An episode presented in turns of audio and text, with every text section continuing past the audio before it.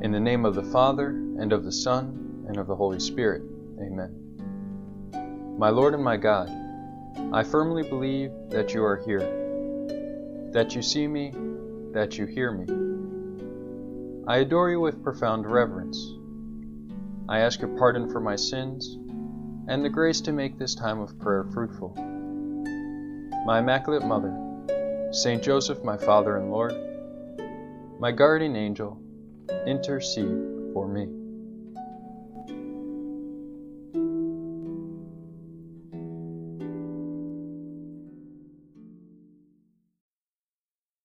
This is God's will for you, your sanctification. Words of St. Paul to the Thessalonians, which, Lord, we want to take to heart as we begin our prayer. We seek holiness, a life in Christ. And we have a great context, as always, to do that here in this oratory here in Manhattan. We're blessed to be here, Lord, in your presence, the Blessed Sacrament.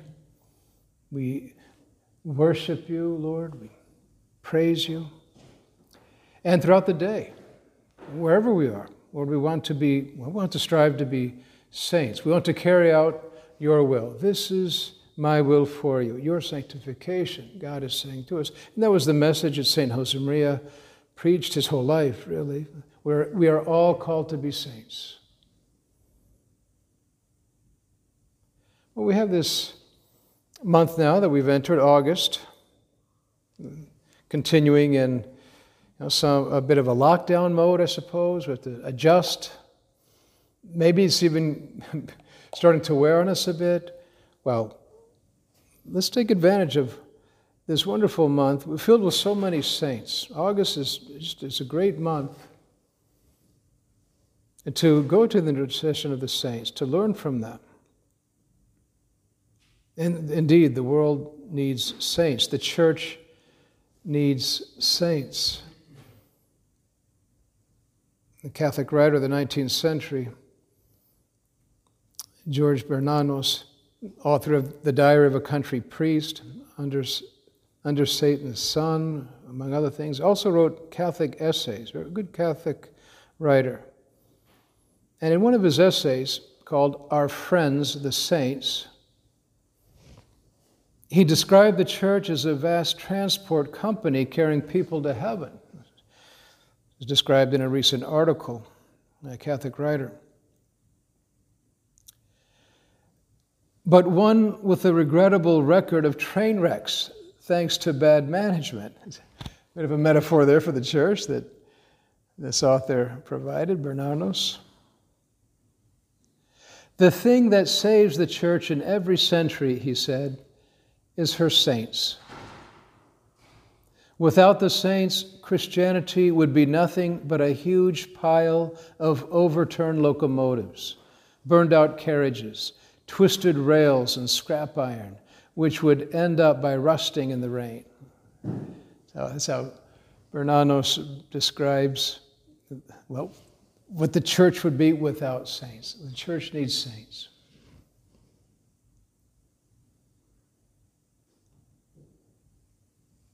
Bernard, and this author comments that Bernanos meant not the marquee names we all know, but the little ones we don't, the millions of invisible, ordinary faithful who actually believe and try to live sincerely and as best they can what they claim to believe and live.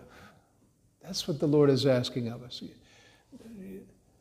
Make an effort, make a sincere effort to be a saint. We're sinners. And we need conversion.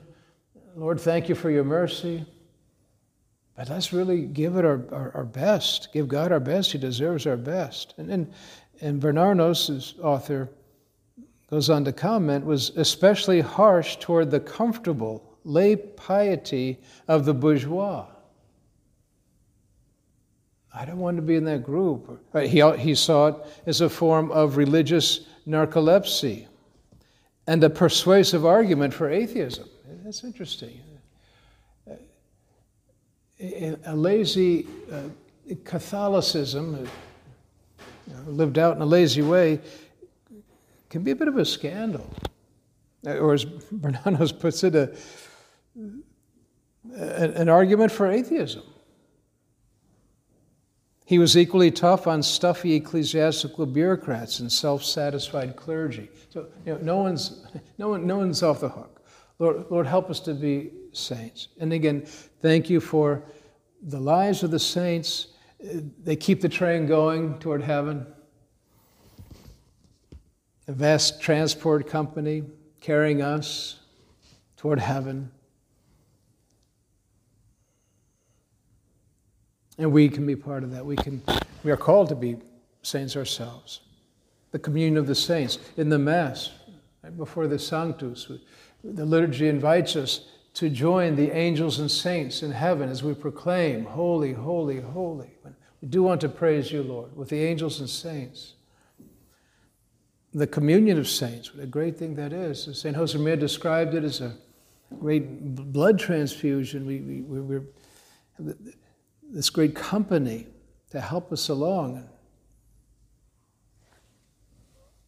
Now, Marie von Trapp, a famous von Trapp family of the Sound of Music fame, they really existed, and they're a Catholic family. And in one of her writings, she writes about the communion of the saints. And if in Galilee 5,000 people could follow him into the desert, forgetting time and hunger because they were so fascinated by his personality, what will be in store for us when we shall see him in his risen glory, the fairest of men, the best of friends, the most humble of all masters, he the changeless one? We shall be united also with his mother and all his friends in a most intimate friendship. We shall be able to converse with Peter, John, Moses, and other greats of Christianity. We shall find those millions and millions of saints, each mirroring the eternal God in another way. Then there will be the myriad of angels and our own guardian angel. That's the life we seek. That's the world we want to live in. God invites us into his kingdom. But let's live the Beatitudes. Let's live the Lord's commands, the command of love for God, love for neighbor, and with a great joyful spirit. Again, here we're in this month of August. August comes around and just look at the calendar. It's just amazing. Just the list, it goes on. It begins with St. Alphonsus Liguri on August 1st. And near the end of the month, August 29th, the Passion of St. John the Baptist, great saints, and so many in between. Right in the middle of August, the pinnacle of August, the Assumption of the Blessed Virgin Mary. We always look forward to that. It's a great part of the month of August. And all these other saints, which in our prayer now, we can just join them. Our Lord spoke about banquets. In his parables, he spoke about banquets, inviting people to the banquet. And maybe we can look upon this month a bit that way. We're in a banquet. We just look around and see these saints who are such great figures, who love God so much and love us so much. We can just go up and talk to them. St. Clare, St. Dominic, St. Monica, St. Bartholomew, St. Pius X, they're just there, the saints are there for us.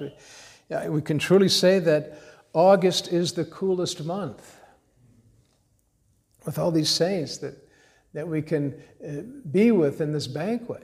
We don't even have to wait for their Saints' Day. St. Dominic, St. Augustine himself, August, just filled with these saints. We just, much like at a banquet, a dinner party, or a family gathering, just talking to them, and learning from them, going to their words, their example, their lives.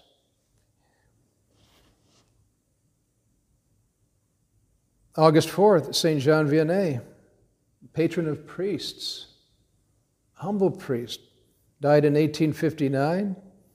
We can learn a lot from him. That little phrase that, well, he learned it from a peasant there in the chapel there in the town church. I look at the good God, and the good God looks at me. That's how Saint John Vianney described prayer. That's, Lord, that's what we want to do right now. And I look at the good God, and the good God looks at me. With that simplicity, with that lesson, and that's the way Saint John Marie Vianney lived, just in total presence of God, and a lot of hours and hours in the confessional, caring for souls, and a great life of penance. He was very austere, offer up sacrifices for the glory of God.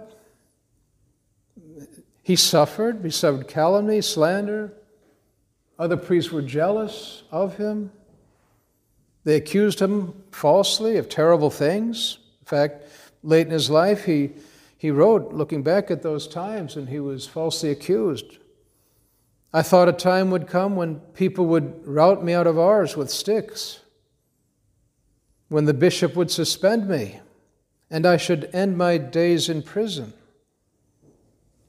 I see, however, that I'm not worthy of such a grace. That's the way a saint looks at challenges, at slander, at the cross. I'm not worthy of such a grace. Because that didn't happen to him. He had his martyrdom in other ways, we could say. And so the saints, they look to the good God, and they allow the good God to look upon them. St. Clare, August 11th. Great example of complete love for God. And she followed in the footsteps of Saint Francis of Assisi, started the Poor Clares, beautiful young woman, had her suitors, her family wanted, I suppose, her to marry well, and but she chose the way of Francis. Cut her hair short, started the religious life. That was her calling. Some would say that she was impeded by her family. We don't know all the details, but that may have been the case. But they must have converted at some point, because soon on, they themselves, her mother and two of her sisters, joined that way of living. Saint Clare, what a great saint! A saint that said, "Love that cannot suffer is not worthy of that name." She knew how to suffer. She knew how to love. Indeed, we have in the lives of the saints the cross in some form. It's always there. St. Maximilian Kolbe. I always look forward to his feast day on August 14th. And perhaps lately we've noticed over the past 15, 20 years, more and more children being named Maximilian or even Kolbe. I have a friend who's named his boy Kolbe. What a great saint. Maximilian, you probably know his story. He's called the Martyr of Charity. He's a priest. They're taken to Auschwitz. 10 men were going to be basically executed by starvation. One of them began to plead as a father of a large family. And of course, St. Maximilian Kolbe, this priest, stood up and took his place. I will die for him.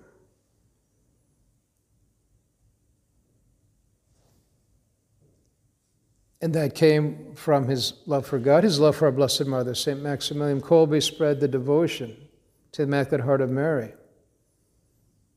What a wonderful thing to converse with him in our prayer. Perhaps we have our favorite saints, but certainly Maximilian Kolbe, a great example. And for us today, we don't have to wait for a new Nazi Germany to rise to do something like that. We have to live our faith to the full, in whatever context we find ourselves. In fact, he said in one of his writings that Maximilian said, "The most deadly poison of our times is indifference." In those times that he was living in, are very similar to our own times. Any time, the deadly poison will be indifference, lukewarmness, that bourgeois spirit that we have to beware of. And he said, "This happens, although the praise of God should know no limits. Let us strive, therefore, to praise him to the greatest extent of our powers." And he praised God during his lifetime as a priest, and he gave praise to God, even there in the starvation bunker, singing hymns of praise to God as he was dying. In fact, they had to finally inject him. They had to clear him out of the cell for other prisoners. They gave him a lethal injection after I don't know how many days of already being starved. Well, love for God. The goal, the ultimate goal, is heaven. You know, August 6th, the Feast of the Transfiguration, wonderful feast in the month of August. Look forward to that too. Jesus, resplendent in your glory. He gave a foretaste of heaven to those three saints who witnessed his transfiguration. It was for their own good. As St. Leo the Great points out, the great reason for this transfiguration was to remove the scandal of the cross from the hearts of his disciples and to prevent the humiliation of his voluntary suffering from disturbing the faith of those who had witnessed the surpassing glory that lay concealed. Having seen that transfiguration, the glory of Jesus Christ certainly helped Peter and James and John when they saw him suffering on the cross and being spit upon. They knew the truth about Jesus. They knew the glory of Jesus. And that helped them to remain faithful in the long run. Yes, they had their moments of weakness, but they remained faithful at the ultimate hour. And Blessed Alvaro del Portillo, former prelate of Opus Dei, the successor of St. Josemaria as the head of Opus Dei, in his visit to the Holy Land, he went to Mount Tabor, the site of the Transfiguration. And he said in a homily he was given there to the people there, "Why would our Lord want to go up that Mount Tabor to be transfigured before those three apostles?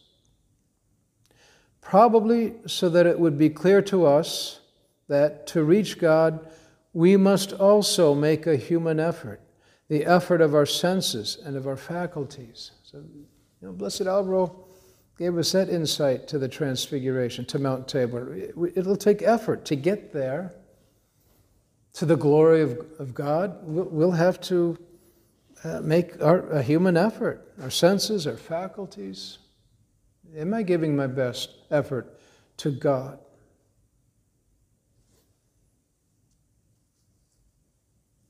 Well, that's what the saints did, and that's the way they lived. August 28th, look forward to the Feast of St. Augustine, great saint of the church. Wrote so much, bishop. And maybe in that sense, what was he, 5th century, died in 430. How do I relate to him? Well, maybe at that level, no. None of us are bishop now. And I don't know about you, but I don't look forward to I'll never be one. But anyway, I think we can connect to St. Augustine. He's a man. He's a man who had to struggle against pride. That was Augustine's great thorn, really. It was his pride. He wrote about that. Of course, he struggled with the virtues, his purity. Yes, he had to fight, and he wasn't winning the battle. And his pride, he said, I thought I could fly like a bird, but fool that I was, I fell to the ground.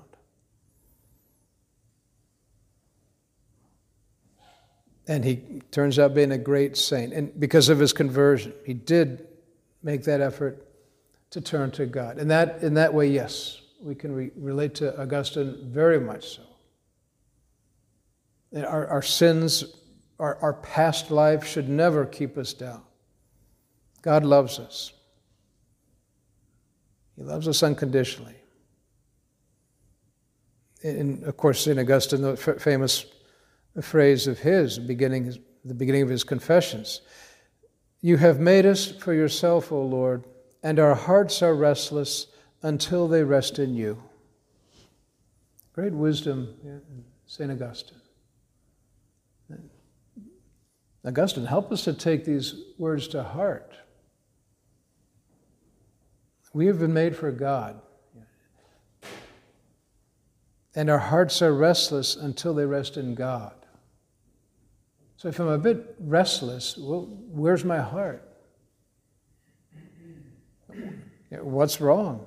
Where do I need to change? Where do I need to follow Augustine, be another Augustine? He had a great conversion. He was old. He was 30, well, you guys, he's old. He's 32, 33. He had that conversion and became a great saint. Humility, humility, humility. Another quote of St. Augustine. One of the easiest quotes of saints we have. Humility, humility, humility. It was pride that changed men into devils. I'm sorry. It was pride that changed angels into devils. It is humility that makes men as angels. We have to fight pride. Augustine realized that. Therefore, humility, humility, humility. And Lord, help us to see ways to be humble. God resists the proud and gives grace to the humble. The saints obviously were humble. They allowed themselves to be led by God.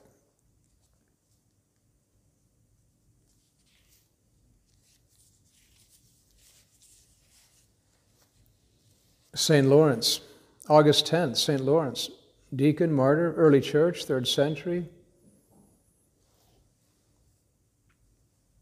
He has a compelling story as well. St. Lawrence was one of the Roman Church's 7 deacons who were personally responsible for the care of the city's poor. When the Roman clergy was rooted out and killed under the Emperor Valerian in the year 258, Lawrence saw his beloved Pope Sixtus II hauled off to martyrdom.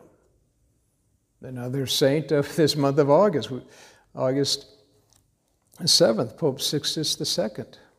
Pope, early Pope, remained faithful to Christ and was martyred with 4 deacons.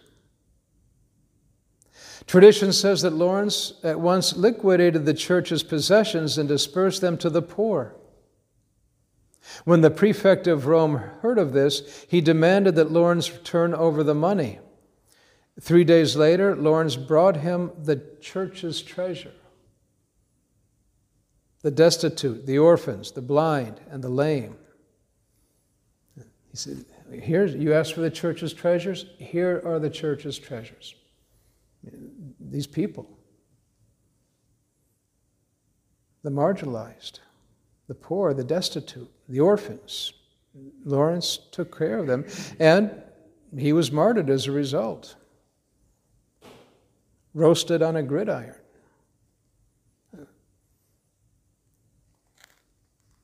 Saint Bernard of Clairvaux, saint from another epoch, great saint of August, August 20th. Bit of a wild man of sorts, or passionate, we could say, for the love of God. He had a lot of talents. He had a good social position. But he gave that up. When he was 22 years old, he went the route of the Cistercian monastery and brought 31 of his friends with him. Talk about an apostolate or sway.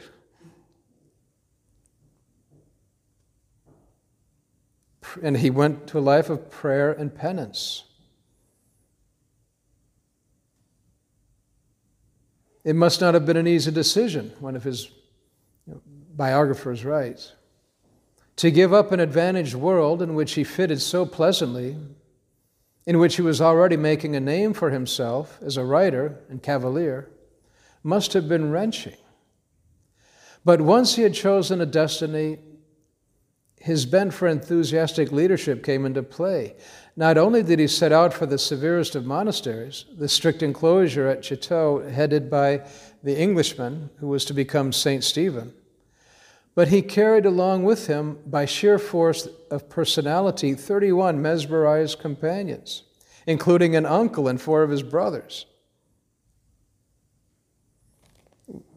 In Butler's Lives of the Saints, Bernard is described as this impact he had on worldly society, and men were moved. They were pouring into the abbeys.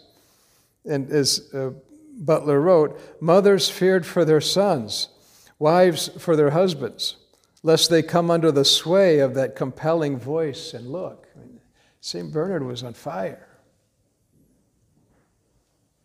Now, he didn't have that sway on his sister, apparently. Humbeline, I don't know any girls named Humbeline now, but sounds like a good enough name, I guess, is his sister. She remained in the world, disapproving of the whole project. I prefer dancing to devotions, she said honestly. But there was more than honesty in her.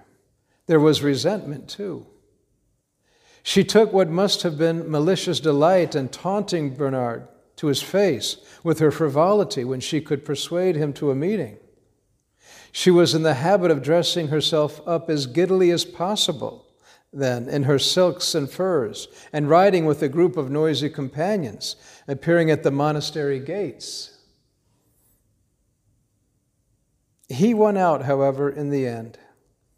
Eventually, Humbeline herself went to a convent and turned so virtuous that she is now listed as blessed in the calendar.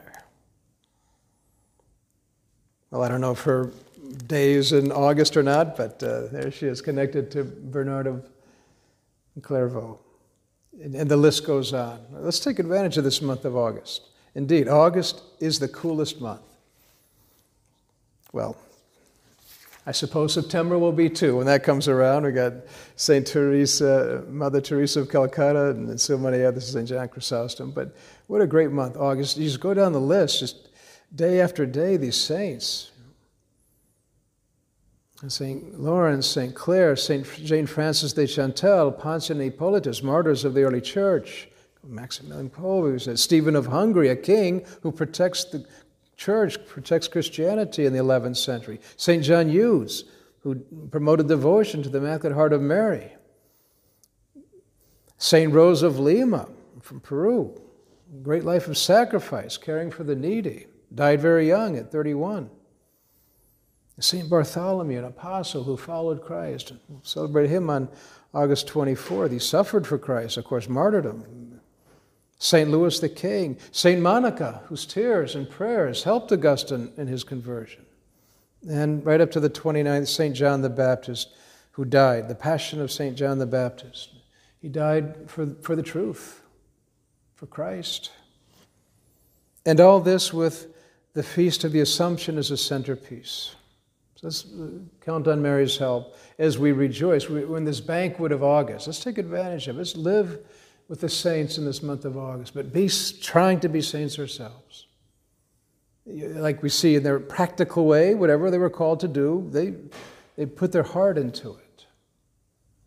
And so whatever we see God calling us to do, and like St. Josemaria would preach, most of us, be in the middle of the world. Strive to be a saint in the middle of the world. Indeed, a call to holiness. A contemplative in the middle of the world. And with that way, we can be sure that God will help us along, and with his mercy, help us to heaven. Our Blessed Mother Mary, she wants us to be in heaven with her. There she's on the Assumption. We look to her, assume body and soul to heaven. And a week later, on August 22nd, we celebrate her queenship. She is truly Queen of Heaven and Earth. Well, Mary will help us, along with these saints, these great saints, these great friends. So let's not let them down. Let's do our best to, throughout our life, throughout our day, throughout the month of August, let's look at the good God and allow the good God to look upon us.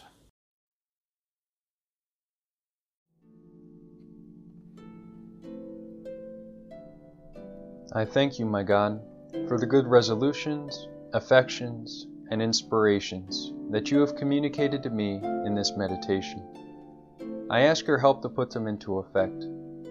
My Immaculate Mother, Saint Joseph, my Father and Lord, my guardian angel, intercede for me.